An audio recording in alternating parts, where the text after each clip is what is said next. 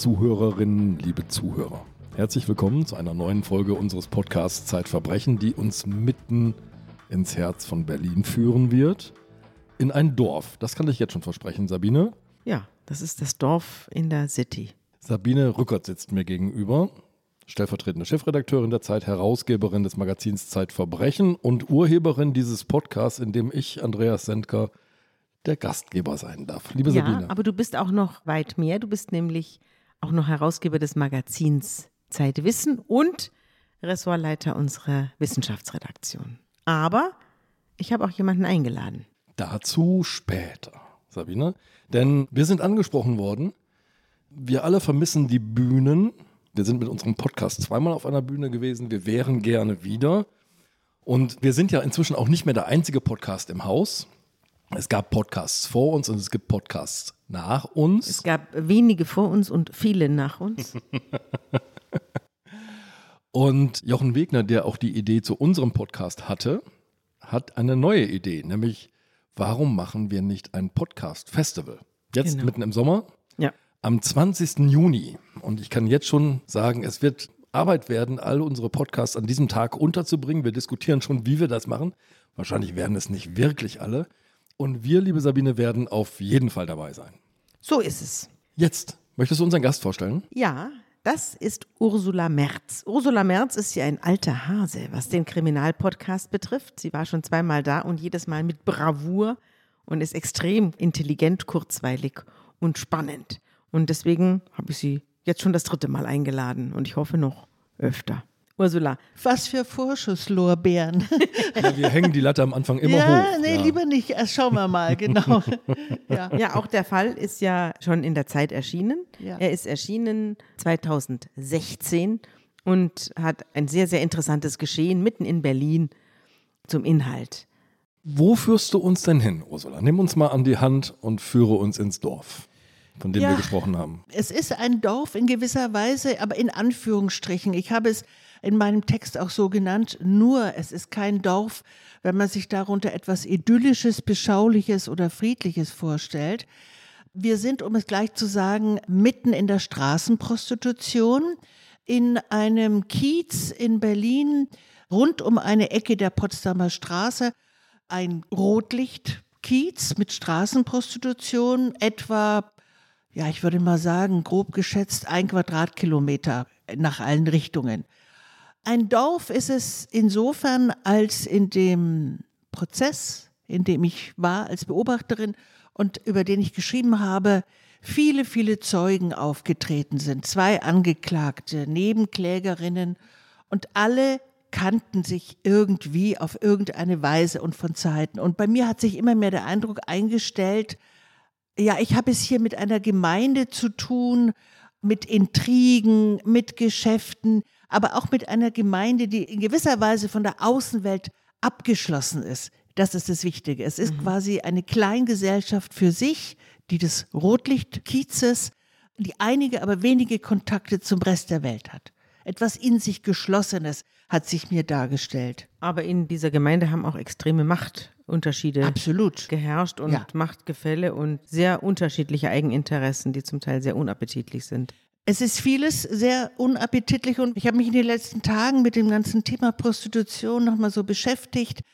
Wenn ich das vorwegnehmen darf, wie auch immer ich es drehe nach allen Seiten. Also ich sag's mal so, wenn man mich bitten würde oder zwingen würde, du musst dich entscheiden, sollen wir Prostitution in Deutschland generell verbieten, so wie es in Schweden ist, oder nicht, komme ich immer nur zu einem Jein. Zu einem Jein. Ein Jein. Ich kann mich sozusagen, es gibt Gründe dafür, es gibt Gründe dagegen und es fällt mir sehr schwer, sie abzuwägen. Und ich glaube, das Thema Prostitution, was ein großes problematisches Thema ist, in vieler Hinsicht, in krimineller, in moralischer, in sozialer, und in feministischer. in feministischer, ich glaube, es gehört zu den Themen, wo eine demokratische Gesellschaft und demokratischer Rechtsstaat sich damit abfinden müssen, mit Widersprüchen zu leben und sie auf die beste Weise auszuhalten, sagen wir so. Jetzt sind wir aber schon sehr abstrakt im Thema drin, das haben wir eigentlich nicht gewollt. Ich mach's mal gleich ganz konkret. Ja. Denn du schreibst hier über einen Parkstreifen, der Bülowstraße. Ich zitiere mal, wo blutjunge Prostituierte bisweilen so dicht aufgereiht stehen, als gehörten sie zu einer Balletttruppe. So ist es tatsächlich. Das ist sehr öffentliche Prostitution. Ja. Es ist der größte Straßenstrich Deutschlands. Wir reden jetzt aber von dem Jahr 2016. Ja, und den Jahren zuvor. Im Spätsommer 2016 war am Berliner Landgericht der Prozess, an dem ich teilnahm. Und er bezog sich auf Geschehen, die zurückreichten bis 2011. Seitdem hat sich an dem Kiez einiges geändert. Aber jetzt erstmal, es ist der größte Straßenstrich Deutschlands, also da, wo Prostitution auf der Straße, die Anbahnung stattfindet. Prostitution hat natürlich viele andere Orte auch. Es gibt es in keiner anderen Stadt. Also in, in Hamburg gibt es die Reeperbahn, aber die funktioniert ja irgendwie anders. Sie ist ja sozusagen eher eine geschlossene Angelegenheit. Dieses Viertel, dieser Kiez mit dem Straßenstrich, wo wirklich, sagen wir mal, Samstagnacht um 23 Uhr hinter jedem geparkten Auto eine meist junge Prostituierte steht, ja, wo sich in den Hochzeiten, in Anführungsstrichen, im Sommer, Samstagnacht, Sonntagnacht, Freitagnacht, bis zu 400 Prostituierte auf der Straße aufhalten. So etwas gibt es nur dort in Berlin. Wichtig ist vielleicht zu sagen, man darf sich diesen Kiez aber jetzt nicht so vorstellen, als gäbe es da nichts anderes, als gäbe es da nur Rotlicht. An dieser Potsdamer Straße, an der Ecke Kurfürstenstraße, das ist so das Epizentrum des Rotlichtbezirkes, gibt es zum Beispiel das Verlagsgebäude des Tagesspiegels. Nicht weit entfernt gibt es das erste Café Einstein, sehr edles Café in der Kurfürstenstraße. Es gibt eine moderne Hutmacherei, es gibt den Wintergarten, ein Kabarett, es gibt viele kleine Bütchen und so weiter. Und es gibt viele Menschen, Familien, die dort in Anführungsstrichen ganz normal wohnen.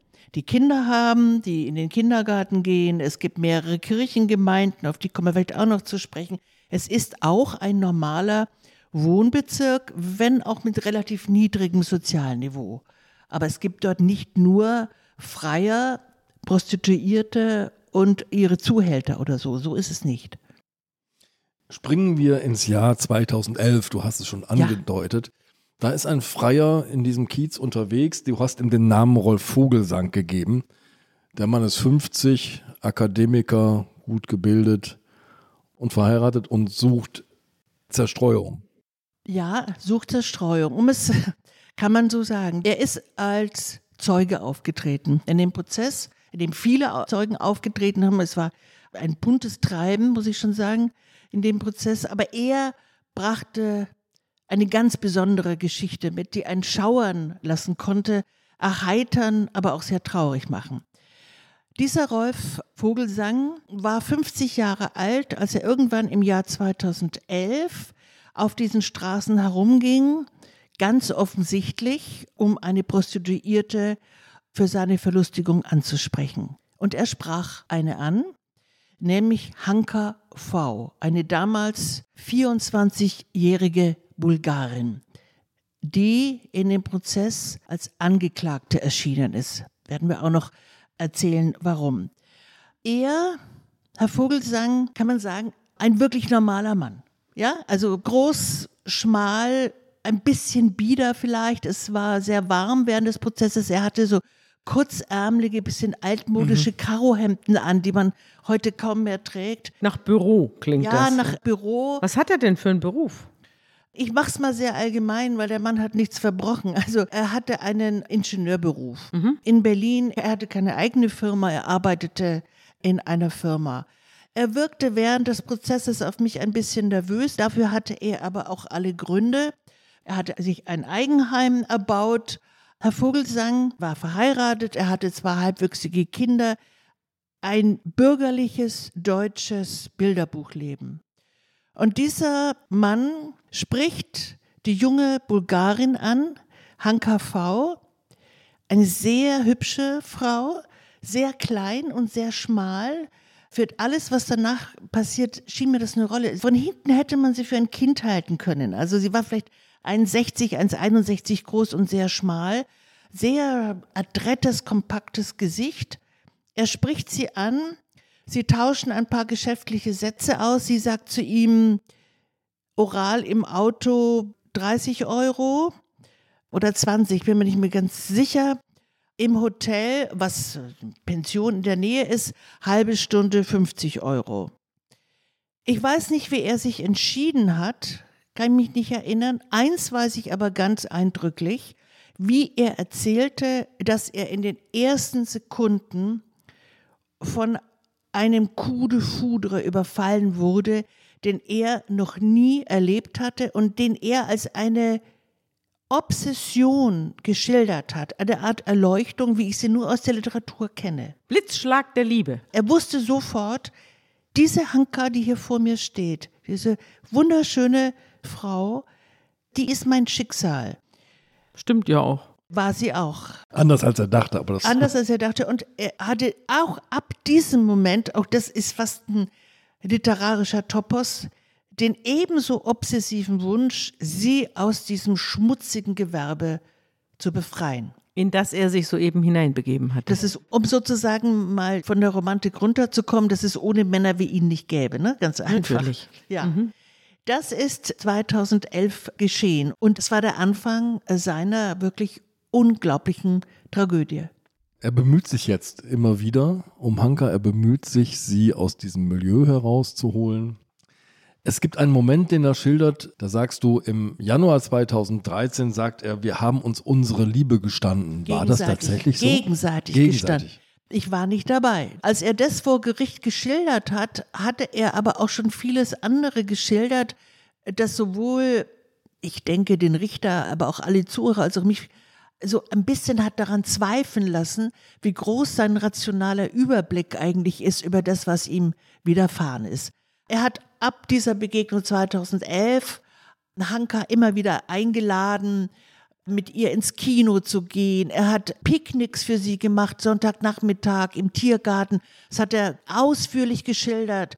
Bei diesen Picknicks hat er immer versucht, möglichst gute, vitaminreiche Kost in sie reinzukriegen. Immer Obstsalat und nicht nur Pommes und dieses schlechte Essen da.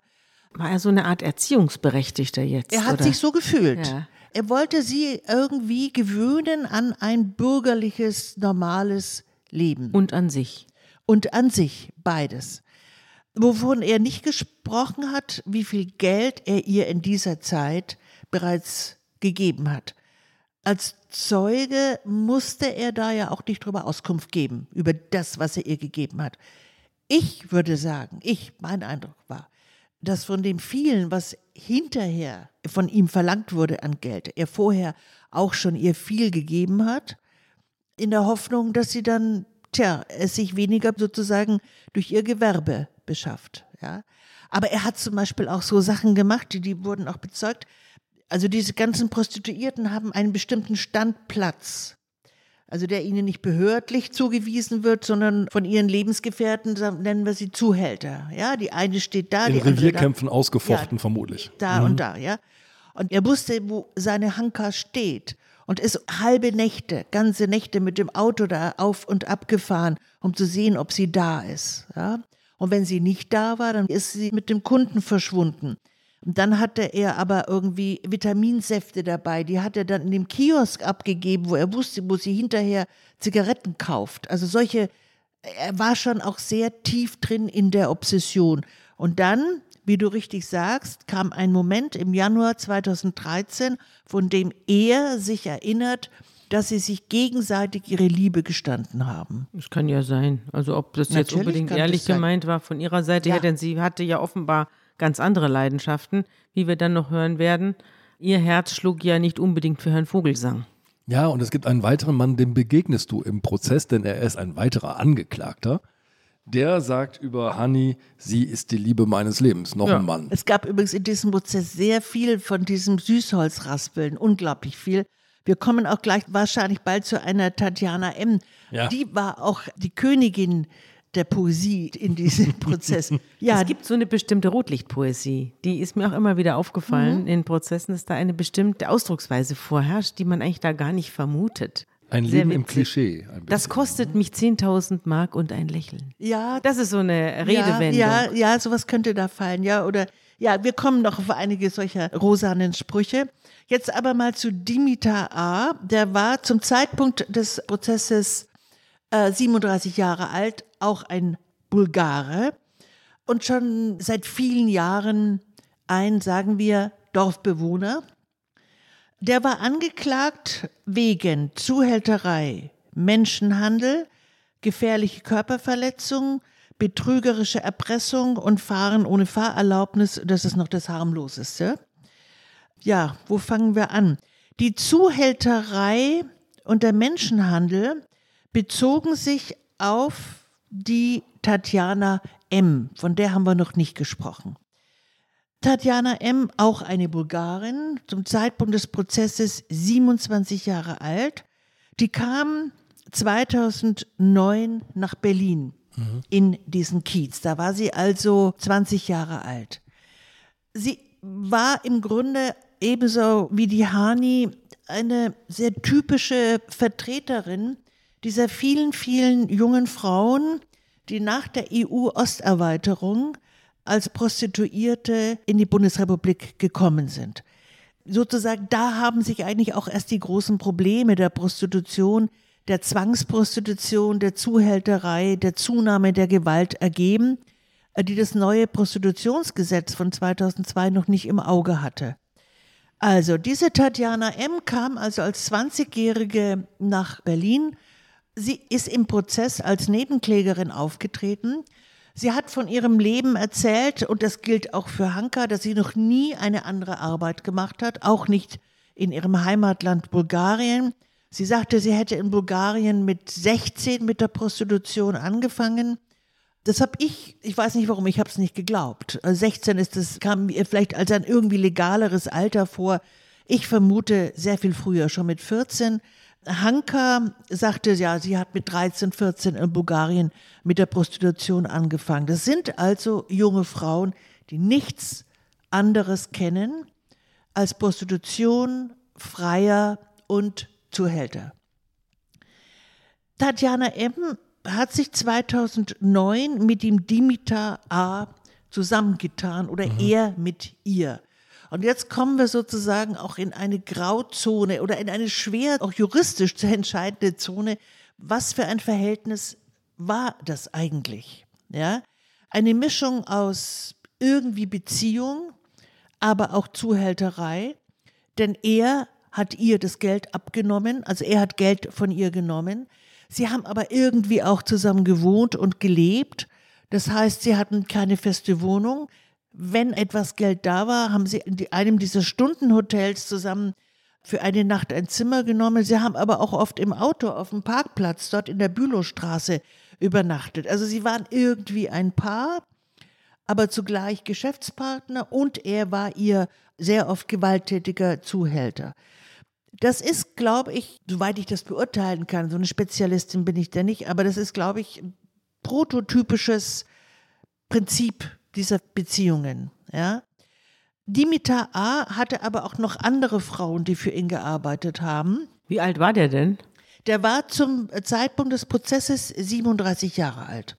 Mittelgroßer, untersetzter, auch nicht wahnsinnig auffälliger Mann, der aber ziemlich viel auf dem, einiges auf dem Kerbholz hatte. Mutmaßlich hat er auch mit Drogen gehandelt, wirklich mutmaßlich. Es wurde ihm nicht nachgewiesen mit Crystal Meth. Und man muss auch dazu sagen, der ist in der geschäftlichen Hierarchie, stand der auch relativ weit unten. Ja?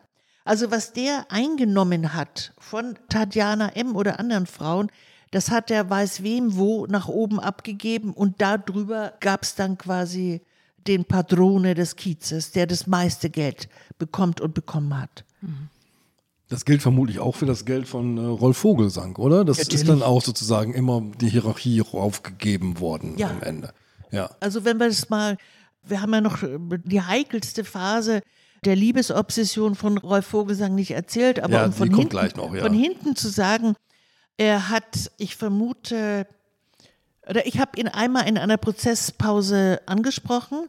Also er hat im Prozess gesagt, ja, es war doch sehr viel Geld Da sagte der Richter, ja, Richter, können wir von einer fünfstelligen Summe sprechen, die sie insgesamt an HKV verloren haben, in Anführungsstrichen. Dann nickte er und er sagte, ja, hm, das war schon viel. Und ich habe ihn in einer Prozesspause angesprochen und habe ihn gefragt, sagen Sie mal, aber fünfstellige Summe kann man schon sagen, also im oberen Bereich. Und dann nickte er und er war auch sehr beschämt. Also er ist ein intelligenter Mann, der wusste den Abgrund, in dem er sich da begibt, dass da der Wahnsinn lauert. Ja, das wusste er durchaus. Aber er entkam ihm nicht. Sowas gibt es offensichtlich. Ja, vielleicht auch aus einem Leben heraus, das vielleicht mal eine Abwechslung sucht oder vielleicht auch ein bisschen Wahnsinn sucht, weil alles immer in geordneten, ausgerechneten Ingenieursbahnen verläuft. Ja, aber Sabine, weiß ich nicht, also dafür besteigen andere dann ein 5000er oder also was Überschaubares. Aber die Bereitschaft, sich vollkommen zu ruinieren, und er hat sich vollkommen ruiniert. Er stand in dem Prozess als ein Mann, der sein Haus verloren hat, seine Ehe verloren hat, dessen Kinder mit ihm keinen Kontakt mehr haben wollten.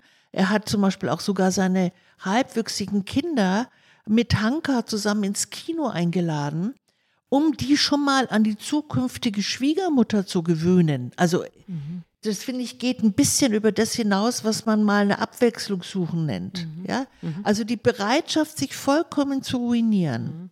Eine Liebe von Swan. Und er war gesundheitlich auch sehr geschädigt. Schlafstörungen, sehr viele Störungen. Ja, mhm. er war wirklich auch krank. Er war in Therapie, mir hat aber wenig geholfen. Also ich kenne aus meinem persönlichen Umfeld, natürlich kennt man immer wieder Liebesgeschichten, wo man als Außenstehender sagt, Mensch, jetzt lass doch die Finger davon, du weißt es doch. Aber es geht eben nicht. Und das hatte bei ihm etwas so Extremes, wie ich es noch nie, nie erlebt habe. Ich will aber, Liebestoll nennt man das. Ne? Ja, absolut liebestoll. Es gibt auch sowas wie ein Einverständnis in die Niederlage. Ich will aber sagen, ich habe ihn nicht verachtet. Es gibt dann manchmal Geschichten, wo man denkt, ja, das ist aber unangenehm. Eigentlich habe ich da keinen Respekt davor. Komischerweise, es hatte ein Ausmaß, das so ungeheuerlich war, so extrem, dass ich da auch, ja, wie soll ich sagen, einen gewissen Respekt davor hatte. Mhm. Dass man sich so entgleisen lässt für eine Sache also so dem nachgeht, also so, der 5000er reicht nicht. Ich muss auf den 8000er und wenn ich runterfalle, habe ich es gewollt. Also das ist schon ungeheuerlich, ja. Zurück in die Nüchternheit ja. des Gerichtssaals. Ja, ja. ja. Da stehen Hanka V und Dimitar A jetzt vor Gericht. Später werden die Prozesse voneinander getrennt, dazu kommen wir noch. Aber sie stehen jetzt gemeinschaftlich vor Gericht, denn Tatjana M. ist als Zeugin geladen. Sie hat, glaube ich, längst die Gunst von Dimitar verloren in diesem Augenblick, oder? Jetzt gehen wir mal ein bisschen, wie du sagst, in die Fakten und ja. auch in die, in die Chronologie. Orientier uns mal. Ja, wir müssen jetzt uns mal genau ein bisschen äh, nüchtern orientieren. Oktober 2013 wird Dimitar A. verhaftet. Da ist er noch mit Tatjana M. zusammen, beziehungsweise sie arbeitet für ihn und sie empfindet sich noch als seine Favoritin. Ja? Im Januar 2014, und das Jahr 2014 ist zentral für alles, was jetzt kommt, wird der Dimitir A. wegen Raubes zur Bewährung verurteilt, aus der U-Haft entlassen, ist aber in Bewährungszeit, was wichtig ist für das spätere Urteil. Er kehrt zurück, also in unseren Kiez. Tatjana M. ist wieder bei ihm, aber es taucht eine Konkurrentin auf, eine Tschechin, die nicht als Zeugin auftrat, die auch keinen Namen hatte. Das Gericht hat sie nicht gefunden. Jetzt muss man vielleicht etwas dazu sagen. Man könnte ja denken, dass Tatjana M. Gründe hatte, das Leben mit DBTA nicht so toll zu finden. Er schickt sie auf den Strich. Er nimmt ihr das Geld ab. Wovon wir noch nicht gesprochen haben, er misshandelt sie, er schlägt sie. Gerade im Frühjahr 2014 mehrt sich das, äh, weil er diese Tschechin hat und sie irgendwie ihm Vorwürfe macht, schon schlägt er sie zusammen, schon verprügelt er sie, ja. Sie geht in dieser Zeit mehrmals zur Polizei, um ihn anzuzeigen. Davon gibt es auch Protokolle. Aber immer, wenn es darum geht, dass ihm was juristisch geschehen soll oder polizeilich, zieht sie die Anzeigen wieder zurück. Es heißt, das ist schwer, sich reinzuversetzen, sie leidet einerseits unter ihm, sie kämpft aber auch ungeheuer, die Favoritin an seiner Seite zu bleiben. Es gibt mehrere Zeugen, die sich daran erinnern, wie sie sich auf offener Straße mit dieser Tschechin eine Schlägerei geliefert hat, die neben ihr auf dem Strich stand. Und die Tschechin soll gesagt haben, du hast nichts mehr bei Dimitar zu suchen. Also bei einem wahrhaften Tyrannen, aber so sind eben die sehr speziellen Verhältnisse des Dorfes. Sie war ja auch einmal in einem Frauenhaus, wo sie nur eine Nacht geblieben ist, dann ist sie wieder nach Hause. Das, das gehört dazu. Vielleicht nochmal zur Erinnerung, sie ist die Nebenklägerin. Also der Staatsanwalt erhofft sich von ihr im Prozess eigentlich, dass sie gegen Dimitir aussagt. Dass sie sagt, ja, der hat das und das gemacht und dass sie vor allem aussagt, er hat mir methodisch über Jahre hinweg das Geld abgenommen, er hat mich auf den Strich geschickt, er hat mich gezwungen, so und so viele Freier zu bedienen. Nur dann wäre der Vorwurf der Zuhälterei überhaupt zu verurteilen. Das alles hat die liebe Tatjana M. aber überhaupt nicht gemacht. Sie hat ihn geschützt im Prozess. Ob sie das machte wegen ihm oder ob sie vor dem Prozess schwer eingeschüchtert oder bedroht worden ist, weiß kein Mensch. Alles ist denkbar. Sie wurde ja gefragt, warum sie immer wieder zu ihm zurückgegangen ist und hat dann geantwortet, weil ich ein gütiges Herz ja. habe und eine gütige Seele. Das ist ja auch also eine Antwort. Eine dieser poetischen Sätze, von ja, genau. Von, ja, genau. Aber wie kommt sie denn auf die Nebenklagebank dann? Sie muss ja sich entschieden haben, sich als Nebenklägerin ja, das hat sie. zu positionieren. Ja. Das ist ja eine Entscheidung, die sie getroffen das hat. Das hat sie gemacht. Da wurde sie vielleicht auch von, es gibt ja sozusagen Anwältinnenbüros, die sich nur damit beschäftigen, mhm. ja, mit Frauen, mit Prostituierten, mit Frauen aus dem Milieu, die die vertreten, die die dann auch beschützen und so. Tatjana M. kam auch mit zwei Anwältinnen an und noch mit zwei Sozialarbeiterinnen, die sie beschützt haben und so weiter. Ich denke, da ist sie ein bisschen auch dazu gedrängt worden, mhm. aber dann direkt vor dem Prozess, warum auch immer, hat sie völlig andere Aussagen gemacht, als der Staatsanwalt sich erhofft hat. Ja. Warum auch immer. Also sie schwankte auch hin und her. Also sie schwankte einerseits, sie wollte, so kam es mir vor, dass der Dimitar endlich wirklich irgendwie in Haft einrückt. Sie wollte ihn aber auch wieder zurückhaben. So wie sie auch schwankte, als sie im Frühjahr 2014 ihre Anzeigen gegen ihn machte, weil er sie verprügelte. Dann war sie bei der Polizei.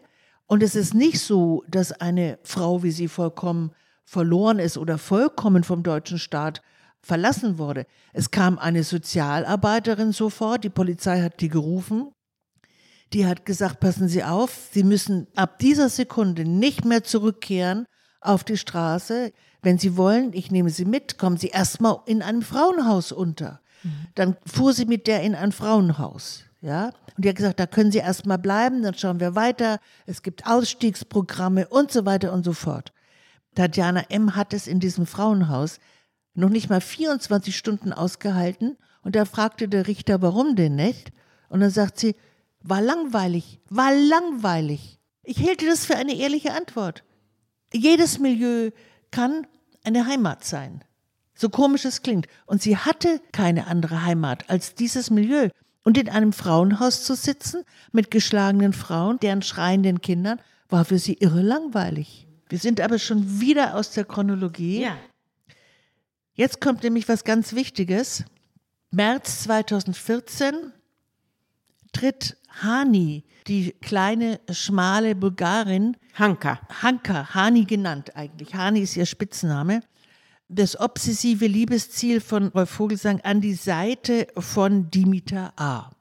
Dimitar A. verstößt, das Verb habe nicht ich gebraucht, äh, sondern ich weiß nicht, jemand im Prozess, sowohl die Tschechin als auch Tatjana M.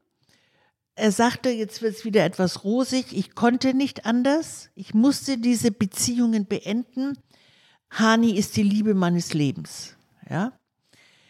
Und jetzt haben sich nicht nur die Karten neu gemischt, sondern jetzt ändert sich auch einiges für Rolf Vogelsang, unseren über die Maßen verliebten Akademiker, weil jetzt wird er richtig übel ausgenommen. Ja.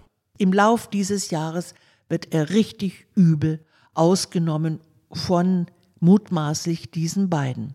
Ja, Dimitar A. weiß die Abhängigkeit von Ja. Vogelsang, die Liebestollheit sehr zu nutzen. Und es beginnt, glaube ich, mit einem seltsamen Anruf. Am 20. Mai 2014 gibt es einen Anruf bei Rolf Vogelsang, Hanni ist entführt. Ja, eine Freundin oder Kollegin von Hani ruft ihn an, schreit ins Telefon, Hani ist entführt, Hani ist entführt, ist in Bulgarien, ist entführt von einem früheren Zuhälter, braucht Geld, braucht Geld und so weiter. Also klingt schon komisch. Das Geld, das der Entfü angebliche Entführer angeblich will, sind 4000 Euro. Am nächsten Tag kommt eine SMS von Hani zu ihm eine SMS äh, mit dem Inhalt, du bist meine letzte Hoffnung, bin entführt, es geht um Leben und Tod. Also, er holt diese 4000 Euro vom Konto, er erhält die Anweisung, dass er die dem Dimitar A geben soll, der sich in Berlin im Kiez befindet, ja, und der gibt dem 4000 Euro in die Hand.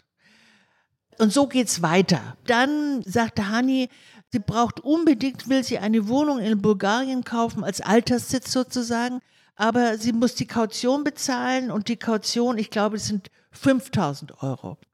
Das alles in schneller Abfolge, ja, also sozusagen im, im Wochen- oder Monatstakt.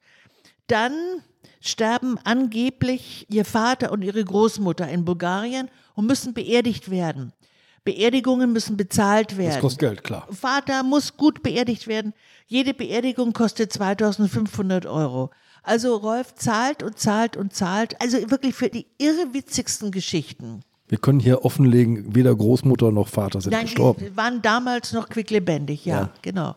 Und das ist natürlich die Frage, wie kann es sein, dass, und die kann man nicht beantworten. Die Antwort kennt eben nur die Tollheit. Ja, ich glaube, das ist richtig über die Tollheit. Wie kann ein intelligenter Mensch eigentlich sowas glauben? Ich habe was vergessen. Plötzlich sagte Hani, sie hätte ein Kind in Bulgarien. Davon war vorher in den Jahren nie die Rede. Ein Kind, das jetzt in die Schule kommt, also im Herbst 2014, und braucht doch schöne Schulausrüstung. Oder? Rolf, deine Kinder haben doch auch alles für die Schule. Also bezahlt er wieder, ich weiß es nicht, 1000 Euro für Rucksack und so weiter. Und so ging es bis zum Herbst 2014 bis plötzlich ihm aufgeht, hier stimmt was nicht. Er wird reingelegt, ausgebeutet, er wird geplündert. Kannst du mir erklären, ich meine 2014, seit 2011 kennen die sich, seine Ehe ist inzwischen getrennt, die Kinder weg. Warum hat er der Hani eigentlich nie einen Heiratsantrag gemacht? Warum ist, wurde aus diesem Luftschloss-Liebespaar nie ein echtes? Na, weil sie nicht wollte. Sie wollte nicht. Sie wollte nicht. Also sie hat alles von ihm entgegengenommen, aber ihm auch nie große Hoffnungen gemacht. Also sie hat sich bitten lassen, bedienen lassen. Wobei, ich meine, auch sie wurde natürlich vom Richter nach diesem Kontakt befragt. Sie wurde auch gefragt, wer war denn dieser Herr Vogelsang eigentlich? Ja? Und das war schon grausam zu erleben, weil sie sagte dann, boah, weiß ich nicht, irgendjemand, der hat sich ständig in mein Leben eingemischt. Weiß ich Ging nicht, ja eher auf den Keks. ja, ständig lauerte der mir auf und der wollte, dass ich mit ihm ins Kino gehe oder so, also als wäre ein Stalker gewesen, so. War er auch in gewisser Weise, ja, also von seiner, war er auch. Ich war mir da nicht sicher, also sie machte einen ziemlich kühlen, um nicht zu sagen leicht kaltblütigen Eindruck während des ganzen Prozesses. Anders als die Tatjana, also die, die, die, Han, die Hanka, die Hani trat ganz anders auf. Also sehr viel kontrollierter, auch ein bisschen strategischer. Es wurde auch während des ganzen Prozesses war nie davon die Rede, dass sie verprügelt worden wäre. Ich, vielleicht täusche ich mich, ja. Sie hat so getan, als wäre ihr dieser Blödmann, ja, dieser Biedermann mit seinen kurzen Hemden nur auf die Nerven gegangen. Ob das die letzte Wahrheit ist, da habe ich oft drüber nachgedacht. Ob es sie einfach auch so tief im Milieu war, dass es für sie gar nicht möglich gewesen wäre, einfach auszusteigen, um mit dem in ein Berliner Vorortviertel zu ziehen, wenn sie es gewollt hätte. Oder ob sie nicht doch, was sie nicht gar nicht zugeben konnte, doch irgendwie etwas mehr mit ihm verbunden hat. Es kann aber eine romantische Projektion von mir sein. es weiß niemand. Was man weiß, dass sie ihm zusammen mit dem Dimitar A. im Lauf des Jahres 2014 mit den idiotesten Erfindungen wahnsinnig viel Geld abgenommen hat. Geld, das entweder sofort in die Hände von Autohändlern kam, weil Dimitar hatte halt gerne große, schnelle Autos, aber keinen Führerschein, hat auch einiges zu Schrott gefahren, oder in die Hände von Dealern, die mit Crystal Meth gedealt haben. Da gingen die Gehälter von unserem Akademiker hin. Fahren ohne Führerschein, das ist ja einer der Gründe, warum Dimitar jetzt vor Gericht steht. Das Gericht versucht, das Milieu ein bisschen auszuleuchten oder das Dorf zu verstehen. Du zählst jetzt in einem wunderbaren Artikel auf, wie jetzt die Dorfbewohner einer nach dem anderen auftreten, unter anderem zum Beispiel Herr Neuscheid. Ja. Ein Ein-Mann-Sozialprojekt, sagen wir das mal ja. so. Wir müssen vielleicht nochmal sagen, dass alle Namen, die wir hier verwenden, äh, verändert sind. Also es gibt eine Person, die Herr Neuscheid sein könnte. Ja, der hatte einen eindrucksvollen Auftritt vor Gericht ein älterer Herr, pensioniert, sehr groß, sehr bisschen gewaltig, sehr gewichtig. Er lief aber sehr schlecht. Er lief an einem Rollator, hatte einen weiten schwarzen Mantel an, schwarzen Hut auf. Also es war so ein bisschen, als würde so ein Pastor auftreten. War aber kein Pastor, war Sozialarbeiter oder was war er denn? Vom Beruf war er früher was ganz anderes gewesen, kein Sozialarbeiter. Aber er wohnte immer schon ein paar Straßenzüge entfernt und hat immer schon das Treiben auf den Straßen gesehen und er hat vor allem immer schon das entsetzliche Leiden dieser jungen Frauen gesehen. Das müssen wir vielleicht jetzt nochmal betonen. Manches an diesem Fall könnte man amüsant finden, aber in Wahrheit reden wir von sehr jungen Frauen aus Osteuropa und Südosteuropa, die auch gesundheitlich wahnsinnig geschunden sind. Die sind fast alle auf Drogen. Die haben fast alle keine richtigen Zähne mehr. Die sind leichenblass. Die haben keinen richtigen Ort. Das ist ein elendes Leben, das die eigentlich führen. Das muss man, glaube ich, jetzt doch nochmal deutlich sagen. Dieses elende Leben hat unseren Herrn Neuschaut nie in Ruhe gelassen und er hat sich mit unglaublicher Empathie, hat er sein Leben damit verbracht, diesen jungen Frauen irgendwie zu helfen. Und zwar privat. Also er war keine Behörde, gar nichts. Den hat niemand dazu berufen, das war seine Er eigene führt- Berufung. Es war seine Berufung. Also zum Beispiel stellte er sehr oft sein Auto am Rand der Straße ab. Alle die Mädchen kannten ihn. Er war, gehörte zu dem Kiez, zu dem Dorf und er war ein wichtiger Vermittler zur Polizei. Sein Auto stand da, er saß am Steuer. Und dann, wenn ein Mädchen sich einfach mal ausruhen wollte, also einfach mal sich irgendwo hinlegen und vielleicht eine Stunde schlafen, dann hat er die, hinten die Tür aufgestoßen und die schlief, hat sich da hingelegt. Er hatte dann Feuchttücher dabei und was zu essen. Darf ich mal fragen, ist das denn eine, so ein bisschen Herr Neuscheid in allen Ehren, aber es hat auch was Gruseliges, finde ich. Diese angeblich sozialen Menschen, die sich da, wir kennen genug Pädophile, die sich äh, in Kinderprojekten Mhm. ich weiß.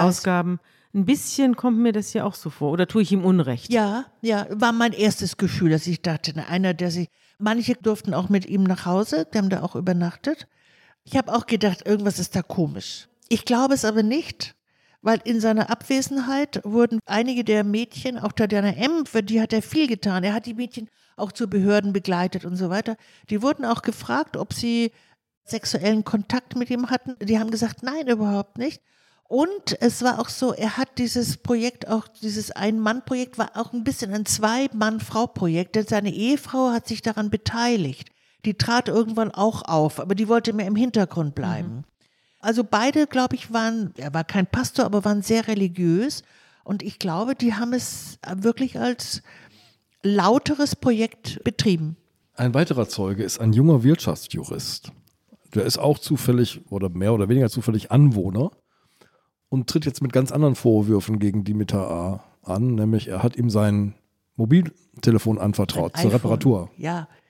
Also ein Aspekt oder ein Zeuge, der mit dem juristischen Kern des Prozesses gar nicht so viel zu tun hatte. Ich sage es auch mal anders, es war ein Prozess, wo die Staatsanwaltschaft wie oft alles Mögliche versucht hat, um diesen Dimitar A was anzuhängen, anzulassen. Dingfest zu Also, machen. Ja. Ja. Also, weil man sah aus der Entfernung mit der Zuhälterei, das wird schwierig. Dann suchen die, was gibt's denn noch? Also, dann kommt Fahren und Fahrerlaubnis und dann eben Betrug. Tatsächlich gab es diesen jungen Wirtschaftsjuristen, der da wohnte in der Gegend und der hatte den Dimitar A wirklich angezeigt wegen Betrug. Und zwar wegen Betruges, weil Dimitar A hat angeblich sein iPhone repariert, es aber nicht zurückgegeben. Und ich glaube, der Zeuge wäre lieber nicht aufgetreten, wenn er gewusst hätte, dass er vom Richter gefragt wird, sagen Sie mal, ist es wirklich so, dass jemand wie Sie ein iPhone zum Reparieren jemand abgibt, den er im Kiosk auf der Straße kennengelernt hat? Und warum war denn der Dimitar A so oft bei Ihnen zu Besuch im Wohnzimmer? Dafür gab es dann nämlich wiederum andere Zeugen. Das ist ja der, wenn man will, Vorteil einer so dichten, alle haben alles gesehen. Ja? Dann kam jemand aus dem Kiosk, also wir sind jetzt übrigens schon vielleicht beim 20. Zeugen bei dem Prozess und sagte, nö, der ging doch immer zu dem rein, der hat den oft besucht, diesen, den, was macht der denn? Jurist ist der. Ja, kann es sein, dass sie im Wohnzimmer vielleicht, sagen wir mal, Crystal Mess Was angenommen aus der Hosentasche geholt geholt hat und, und so. Dann hatte der Wirtschaftsjurist plötzlich sowas von Gedächtnislücken. Was habe ich noch nie gesehen, dass man dachte, hoffentlich findet er überhaupt nach Hause vom Gericht aus.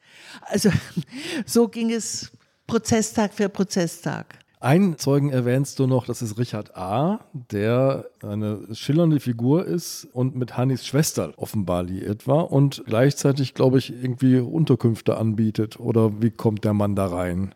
Jedenfalls auch einer dieser Dorfbewohner. Einer, der irgendwie mit dem, äh, ja, äh, sozusagen, dass dieses Dorfmilieu besteht eben nicht nur aus Prostituierten, aus Zuhältern, sondern e- eben, wie soll ich sagen, aus vielen Randfiguren darum herum, die aber irgendwie alle dazugehören. Richard A. hatte mal eine kleine Firma gehabt, welche weiß ich nicht, spielt auch keine Rolle, war pleite gegangen, wohnte in der Gegend, war wohl der Lebensgefährte von der Schwester von Hani gewesen. Die ist aber nie aufgetaucht, diese Schwester. Und hat nun, wie du sagst, sein Schlafzimmer ab und zu vermietet und hat dann im Wohnzimmer auf der Couch geschlafen. Also wenn Dimitir A. zum Beispiel mit Dimitir A. war mit ihm irgendwie bekannt. Wenn Dimitir A. duschen wollte und sich ausschlafen wollte oder was weiß ich, dann hat er dem 20 Euro gegeben oder 30, das weiß ich nicht, und hat sein Schlafzimmer verwendet. Oder auch die Hani selber war oft bei Richard A. quasi in Untermietung. Wichtig ist aber noch ein gewisser Erwin P., übrigens auch ein erfundener Name. Dieser Erwin P., der nur der Mercedes-Fahrer genannt wurde, er hatte wohl einen besonders großen Mercedes, also der Mercedes-Fahrer Erwin P. kam eines Tages mit Dimitir A. zu Richard, um in dessen Küche ein Geschäft zu besprechen, nämlich die Ablösesumme, jetzt sind wir wieder im Jahr 2014, wo Tatjana M. darum kämpft, die Favoritin von Dimitar zu bleiben. Also der Mercedes-Fahrer Erwin und Dimitar sollen in der Küche ein Gespräch geführt haben über die Ablösesumme von Tatjana. Ja, von Zuhälter zu Zuhälter. Die Ablösesumme sollte, hieß es, es ist ja nur ein Gerücht, es ist ein Gerücht geblieben, sollte 25.000 Euro betragen. Dieses Gespräch blieb ein Gerücht zum Bedauern des Gerichtes und des Staatsanwaltes, denn darauf hat sich eigentlich der Vorwurf des Menschenhandels Menschenhandel, genau, gestützt. Und da fand sich aber niemand, der davon wusste. Also vorher haben wohl viele gewusst, ich glaube, man muss hier auch sagen, dass in der Phase der Ermittlung, der polizeilichen und staatsamtlichen Ermittlung, gibt es ganz viele, die ganz viel wissen und zu sagen haben, aber im Prozess Wenn es dann zum Schwur kommt. haben sie es nicht mehr zu sagen, weil sie davor vielleicht auch schon Besuch hatten und die sagten, du pass mal auf, du gehst morgen in Moabit im Prozess. Wenn du das und das sagst, dann bist du um Mitternacht tot. Ja, oder blau geschlagen. Du sagst bitte das und das und das. So. Das ist ein sehr, ich vermute, üblicher Verlauf von solchen schwer zu führenden Prozessen. Ja, mafiöse Methoden. Werbung Liebe Hörerinnen und Hörer, Sie möchten das Magazin zum Podcast einmal unverbindlich testen? Dann lassen Sie sich Ihre persönliche Zeitverbrechen-Ausgabe gratis nach Hause liefern. Jetzt bestellen unter www.zeit.de slash Verbrechen-testen.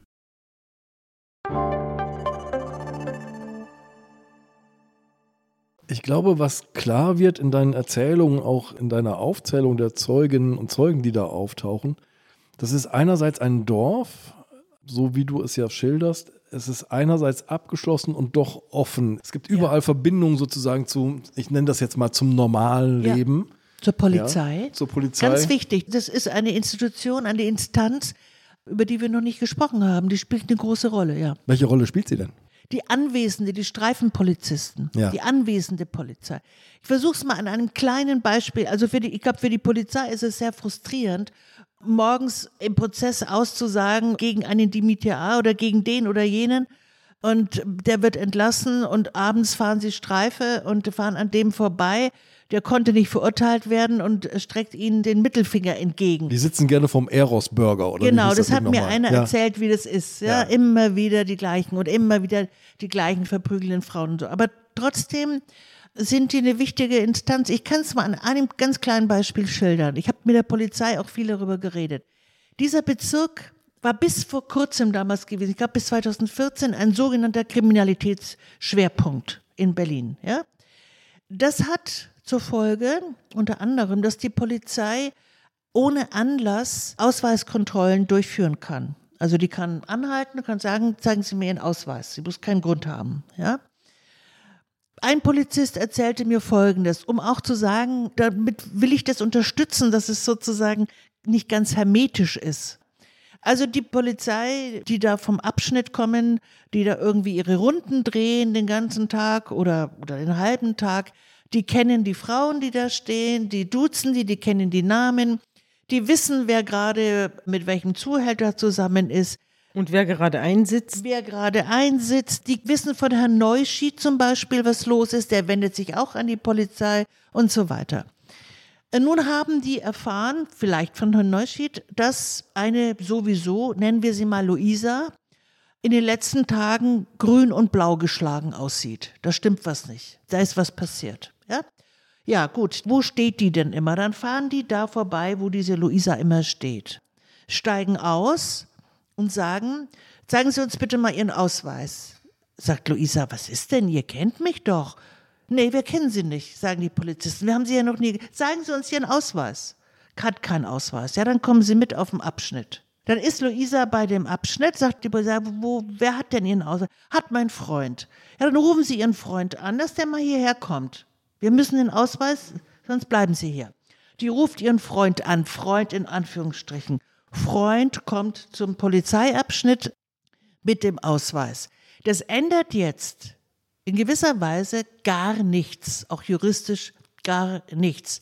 Aber der Freund, der weiß jetzt, dass diese Polizisten, dass diese Polizei in diesem Abschnitt wissen, wie die Verhältnisse mit seiner Luisa sind, dass er jetzt sagen wir, der Zuhälter von Luisa ist, obwohl es ihr den Pass abgenommen hat, ganz ab, offensichtlich. Abgenommen hat. Und das verbessert sozusagen nicht die unmittelbare Arbeitsrealität einer solchen jungen Frau. Aber sie hat einen gewissen Schutz, einen gewissen Schutz. Und das macht es eben so ambivalent, was Straßenprostitution betrifft. Diesen Schutz gibt es nur durch die öffentliche Sichtbarkeit. Mhm. Denn die Alternative ist, dass die Luisas dieser Welt aus Osteuropa in irgendwelchen hermetischen Löchern verschwinden oder nennen wir sie Bordelle und dort im Grunde ja, Folter erleben und niemand weiß, wo die sind. Das meinst du, würde eintreten, wenn Prostitution komplett verboten wäre? Könnte sein. Man weiß, könnte sein, könnte sein. Bin mir da nicht ganz sicher. Es wäre jetzt auch wirklich furchtbar vermessen. Also, aber meine, es hat leider keine Epoche auf dieser Erde gegeben ohne Prostitution. Es gibt kein Land ohne Prostitution. Selbst bei Nordkorea wäre ich mir da nicht so sicher. Schweden hat die Prostitution sozusagen verboten. Aber dass es da überhaupt keine gibt, das glaubt niemand. Ja. Ich finde es sehr schwer zu behandeln, aber Sichtbarkeit, Öffentlichkeit kann ein Schutz für die Frauen sein. Und es gibt ja die andere Seite des Dorfes noch oder die Menschen, die sozusagen halb im Dorf, halb ihm gegenüber wohnen, die einfach in diesem Kiez leben.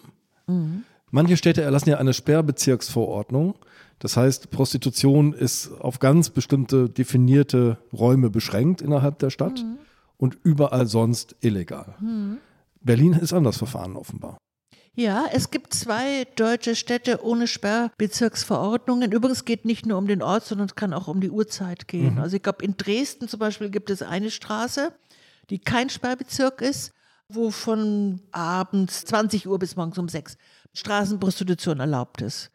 Berlin hat keine solche Sperrbezirksverordnung und Rostock. Warum weiß ich nicht. Aber es ist so. Deswegen gibt es in Berlin an einigen Straßen, Straßengebieten schon immer relativ viel Straßenprostitution. Straße des 17. Juni, es gab, als ich nach Berlin bezogen bin, standen sehr viele Prostituierte auf dem Kudamm. War ganz normal, die standen auf dem Kudamm. Aber du wolltest nach was anderem fragen, nach anderen Menschen ja, weil fragen. Hier, hier zeichnet sich ja ein Konflikt ab, sozusagen. Mhm. Also ein Sperrbezirk, sagen wir ein lokaler Sperrbezirk, schützt ja die einen vor dem anderen sozusagen. Es gibt das Milieu, das ist da drin. Und es gibt die anderen, die sind draußen. Und hier vermischt sich das ja, was ja auch zu Konflikten führt. Ja, das hat zu immer größeren Konflikten geführt. Wobei dieser Kiez war schon in den 50er Jahren Straßenstrich. Es ist, hat eine alte Tradition. Sogar schon in den 20er Jahren, als es noch der gute alte Berliner Westen war. Aber schon in den 50er Jahren war es dort Straßenstrich und es gab immer sozusagen ein ganz gutes Zusammenleben zwischen den Prostituierten und den Anwohnern eben bis zur EU-Osterweiterung, als erstens viel, viel mehr Frauen dahin kamen, viel, viel mehr Begleitkriminalität, wie man das nennt, also Drogen, dann auch mal Schießereien, Kämpfe zwischen Zuhältern, Kämpfe zwischen Banden. Also das ganze Viertel viel mehr kriminalisiert wurde und sich optisch auch sehr verändert hat. Also die Anwohner schauten irgendwie abends um 18 Uhr, um 19 Uhr aus dem Küchenfenster und schauten zu, wie hinter einer Ecke oder in einem Gebüsch sozusagen das Geschäft vollzogen wurde, ja, also zwischen Freier und Prostituierter. Oder sie kamen aus der Haustür und sind erstmal über einen kleinen Berg von Kondomen gestoltert und sowas. Und Prostitution oder die Anbahnung wurde, was in den Jahren vorher nicht der Fall war, vor Kindergärten, vor Schulen, vor den Kirchen vollzogen. Also es eskalierte ein Zustand und dann hat sich eben ein Arbeitskreis gebildet, ich glaube irgendwann Anfang 2012, 2013, 14. Gegen den Strich. Gegen den Strich mit der Forderung, dass hier ein Sperrbezirk. Ja, so hieß der Arbeitskreis, ne? Gegen der Arbeitskreis Strich. hieß gegen den Strich. Gab die Unterschriftenliste, da haben tausend Leute unterschrieben mit der Forderung, dass hier ein Sperrbezirk errichtet wird, damit es auch irgendwie ein Wohnviertel überhaupt bleibt. Und dieser Arbeitskreis, ich habe damals sozusagen deren Erklärung gelesen, die war sehr vernünftig. Also ich hatte nicht den Eindruck, dass da entsetzliche Moralapostel unterwegs sind, die so, so Reinlichkeits-, Säuberungsfantasien haben, sondern die haben sich wirklich Sorgen um ihr Viertel gemacht, um ihre Kinder gemacht bestens nachvollziehbare Sorgen. Ich möchte das auch nicht erleben mit Familie. Ja? Da sind sozusagen Dinge aufeinander gestoßen, die sich schwer, schwer sozusagen auf einfache Weise auseinanderbringen lassen, die Interessen. Dein Stück ist ja vor knapp fünf Jahren erschienen. Was hat sich denn jetzt seither geändert? Es haben sich zwei Sachen geändert. Auf der Ebene des Rechtes ist 2017 das Prostituierten-Schutzgesetz in Kraft getreten, das das Prostitutionsgesetz von 2002 in gewisser Weise erweitert oder wie auch immer. Nach diesem Prostitutionsschutzgesetz müssen Prostituierte sozusagen sich jetzt anmelden. Also sie brauchen quasi eine geschäftliche Anmeldung, ja. Das brauchten sie vorher nicht. Das heißt, die Tatjana M. oder die Hanka oder wie auch immer, wenn sie diese Anmeldung, umgangssprachlich wurde das Hurenpass genannt. Ohne den hätten sie auf der Straße gar nicht stehen können oder sie hätten es illegal gemacht. Und das heißt, es gab eine bestimmte Personenanzahl, die hat diesen Pass bekommen und alle weiteren nicht. Ja, so ungefähr. Also die ganzen letzten Jahrzehnte gab es ja viele, viele Diskussionen immer wieder um Prostitution. Es gab die Kampagne von Emma, an die ihr euch bestimmt erinnert, es gab 2013 für die Abschaffung von Prostitution. Ich glaube auch in der Zeit hier wurde scharf, gab es irgendwie für und gegen Artikel. Aber man muss sagen, bei dieser Kampagne haben sich auch viele Institutionen nicht beteiligt, zum Beispiel Terre de Femme, mit dem Argument, dass dann die Frauen die diesen Beruf nach wie vor ausüben, kriminalisiert werden. Und es hat sich aber noch etwas geändert. Der Kiez, von dem wir jetzt gesprochen haben, hat sein Gesicht enorm verändert. Da, wo vor fünf und vor sechs Jahren noch Altbauten standen, auch Gemäuer, die ziemlich runtergekommen waren, das wurde alles abgerissen, also halbe Straßenzüge wurden abgerissen und da sind neue Hauskomplexe mit Luxuswohnungen. Die Stadtplanung hat Ja. also sozusagen das Dorf aufgelöst. Naja, ich würde mal sagen, mehrere Investitionsfirmen haben das Dorf halb aufgelöst. Ja, die haben es natürlich ja nicht ohne Die Genehmigung durften getan. Nicht genau, aber da sind Millionen hineingeflossen. Ich bin gestern noch mal da spazieren gegangen. Im Moment steht natürlich keine einzige Frau auf der Straße, weil es im Moment ein Verbot gibt der Prostitution wegen Corona. Aber es verändert sich enorm von Monat zu Monat. Es sind wirklich also Luxusapartments, die da entstanden sind. Also das Krasseste ist eigentlich, es gibt eine Institution, von der haben wir auch noch gar nicht gesprochen, sehr wichtig, das sogenannte Café Olga, nicht zu verwechseln mit einem Restaurant, das es gibt. Café Olga ist ein Frauentreff, den es schon ganz lange gibt, ganz wichtig für die Frauen, die da arbeiten, also auf der Straße. Die kümmern sich um drogenabhängige Frauen und um Sexarbeiterinnen. Frauen werden dort medizinisch versorgt. Die Polizei kommt dort immerhin, sie werden juristisch beraten, sie können dort duschen und so weiter, ganz wichtig. Und dieses Café Olga steht ganz klein an der Tür, Café Olga in der Kurfürstenstraße, ist sehr unscheinbar, man muss wissen, wo es ist. Neben dem Haus, wo das Café ist, wurde alles abgerissen und ist ein neuer Hauskomplex mit sehr hohen, ganz tollen Luxuswohnungen, ja. Also wirklich, man weiß, wenn noch sozusagen das nächste Haus auch noch abgerissen wird, dann ist das Olga auch weg.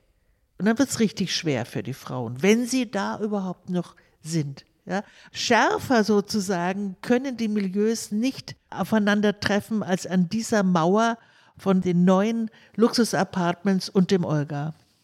Die Konflikte werden sich zuspitzen, das kann man, glaube ich, jetzt schon Oder sagen. verlagern. Oder verlagern. Irgendwohin verlagern, wo man sie nicht mehr so gut sieht. Und das halte ich eben doch gesellschaftlich für nicht gut. Gehen wir nochmal kurz zurück in den Gerichtssaal. Wir hatten Wie vorhin ging es schon denn da gesagt, eigentlich aus? Aus. Eben, wir sind ganz abgekommen. Genau. Ich fasse mal ganz schnell zusammen, denn ich möchte auf eine Szene hinaus, die du schilderst, die ich völlig unglaublich finde. Die beiden Prozesse, hatte ich schon angedeutet, werden voneinander getrennt. Dimitar wird zu einem Jahr und acht Monaten verurteilt werden. Zuvor aber, Muss er das absitzen? Ja, er muss es absitzen, weil die Delikte, die ihm vorgeworfen werden, sich in seiner Bewährungszeit abgespielt haben. Wenn die in die Bewährungszeit fallen, muss er sie absitzen, auch wenn es wiederum Bewährungsstrafen wären. Also Bewährungsstrafe ist ja unter zwei Jahren. Mhm, genau. am Freitag zuvor aber endet der Prozess gegen Hanka V, gegen Hanni, mit zehn Monaten auf Bewährung und sie darf noch am selben Tag das Gericht verlassen und ist auf freiem Fuß. Ja. Am Freitag ist Am das. Freitag, Freitag, ist das. ja. An einem Montag, glaube ich, ist ein Prozesstag nochmal gegen Dimitar A., Ja. wo Herr Vogelsang nochmal als Zeuge geladen Ja. wird. Und Also hier, drei Tage später. drei Tage später. Hier kommt es zu einem erstaunlichen Dialog zwischen dem Gericht Ja. und Herrn Vogelsang. Ja, da kann ich mich auch noch bestens daran erinnern. Also am Montagmorgen wird, wie du sagst, weiterhin gegen Dimitar A. verhandelt. Vogelgesang ist wieder Zeuge. Es geht um den Betrug, der an ihm begangen wurde. Betrug, den er ja angezeigt hat. Ja. Und es geht natürlich auch um seine Geschichte wieder mit Hani. Und der Richter sagt so nebenbei, wann haben Sie denn die Hani eigentlich zuletzt gesehen? Und der Richter denkt und jeder im Saal denkt, er sagt jetzt, naja, vor einem Jahr, vor zwei Jahren, so, ja. Und er sagt, am Freitagabend. Da merkt man aber auch, wie ehrlich der Mann war, ja. Obwohl sie ihn doch um Tausende und Abertausende Und er sie betrogen hat. angezeigt und so weiter. Ja, genau. In Klammern, ich glaube, er hat sie auch angezeigt, weil er die Hoffnung hatte, dass es ein Mittel, sie aus dem Milieu zu bringen. Wie auch immer, er sagt, am Freitagabend. Und der Richter sagt, er würde sagen, am Freitagabend? Wie denn? Wo denn? Die war doch bis Freitagmittag noch in Untersuchungshaft und am Freitagmorgen hier. Er wohl gesagt, ja genau, ich habe erfahren, dass sie entlassen wurde am Freitag. Der Richter, dem fiel nichts mehr ein. Es fiel niemandem mehr was ein. Und dann sagte er, dann merkt man, dass er so in dem Rausch ist, dass er sich jetzt wieder ganz zurückversetzt in den Freitagabend. Und dann erzählte er, er hat also erfahren, dass Hani bei einem Bulgaren in der Wohnung untergekommen ist. Und dann bin ich sofort hingefahren, habe ich an der Wohnung geklopft und dann habe ich gesagt, ich bin's doch, ich bin's doch, Vogelgesang. Dann hat der Bulgare aufgemacht und hat gesagt, lass die Hani in Ruhe, die ist in der Dusche, die duscht. Die will auch mit dir nichts mehr zu tun haben. Und dann habe ich gesagt, Hani, ich will doch nur dein Bestes. Und sie rief aus der Dusche, lass mich in Ruhe, lass mich endlich in Ruhe. Und dann habe ich gesagt, Hani, dann nimm doch jetzt wenigstens die Blumen von mir, die ich mitgebracht habe. Er hatte Blumen gekauft der Frau, gegen die er in den ganzen drei, vier Wochen zuvor als Zeuge im Prozess ausgesagt hat, weil sie ihn ausgeplündert hat. Also das zu begreifen, war nicht leicht und war nicht jedem im Gerichtssaal unmöglich. Aber es standen manchen in dem Moment auch die Tränen in den Augen im Gerichtssaal. Sie dachten, oh mein Gott, was gibt es auf dieser Welt an Gefühlsexzessen? Aber alle blieben ernst. Nie ist der Satz Liebe macht blind so intensiv ausgefüllt worden, liebe Ursula. Vielen Dank, dass du uns diese Geschichte mitgebracht hast. Ja, danke, dass du da warst. Sehr gerne.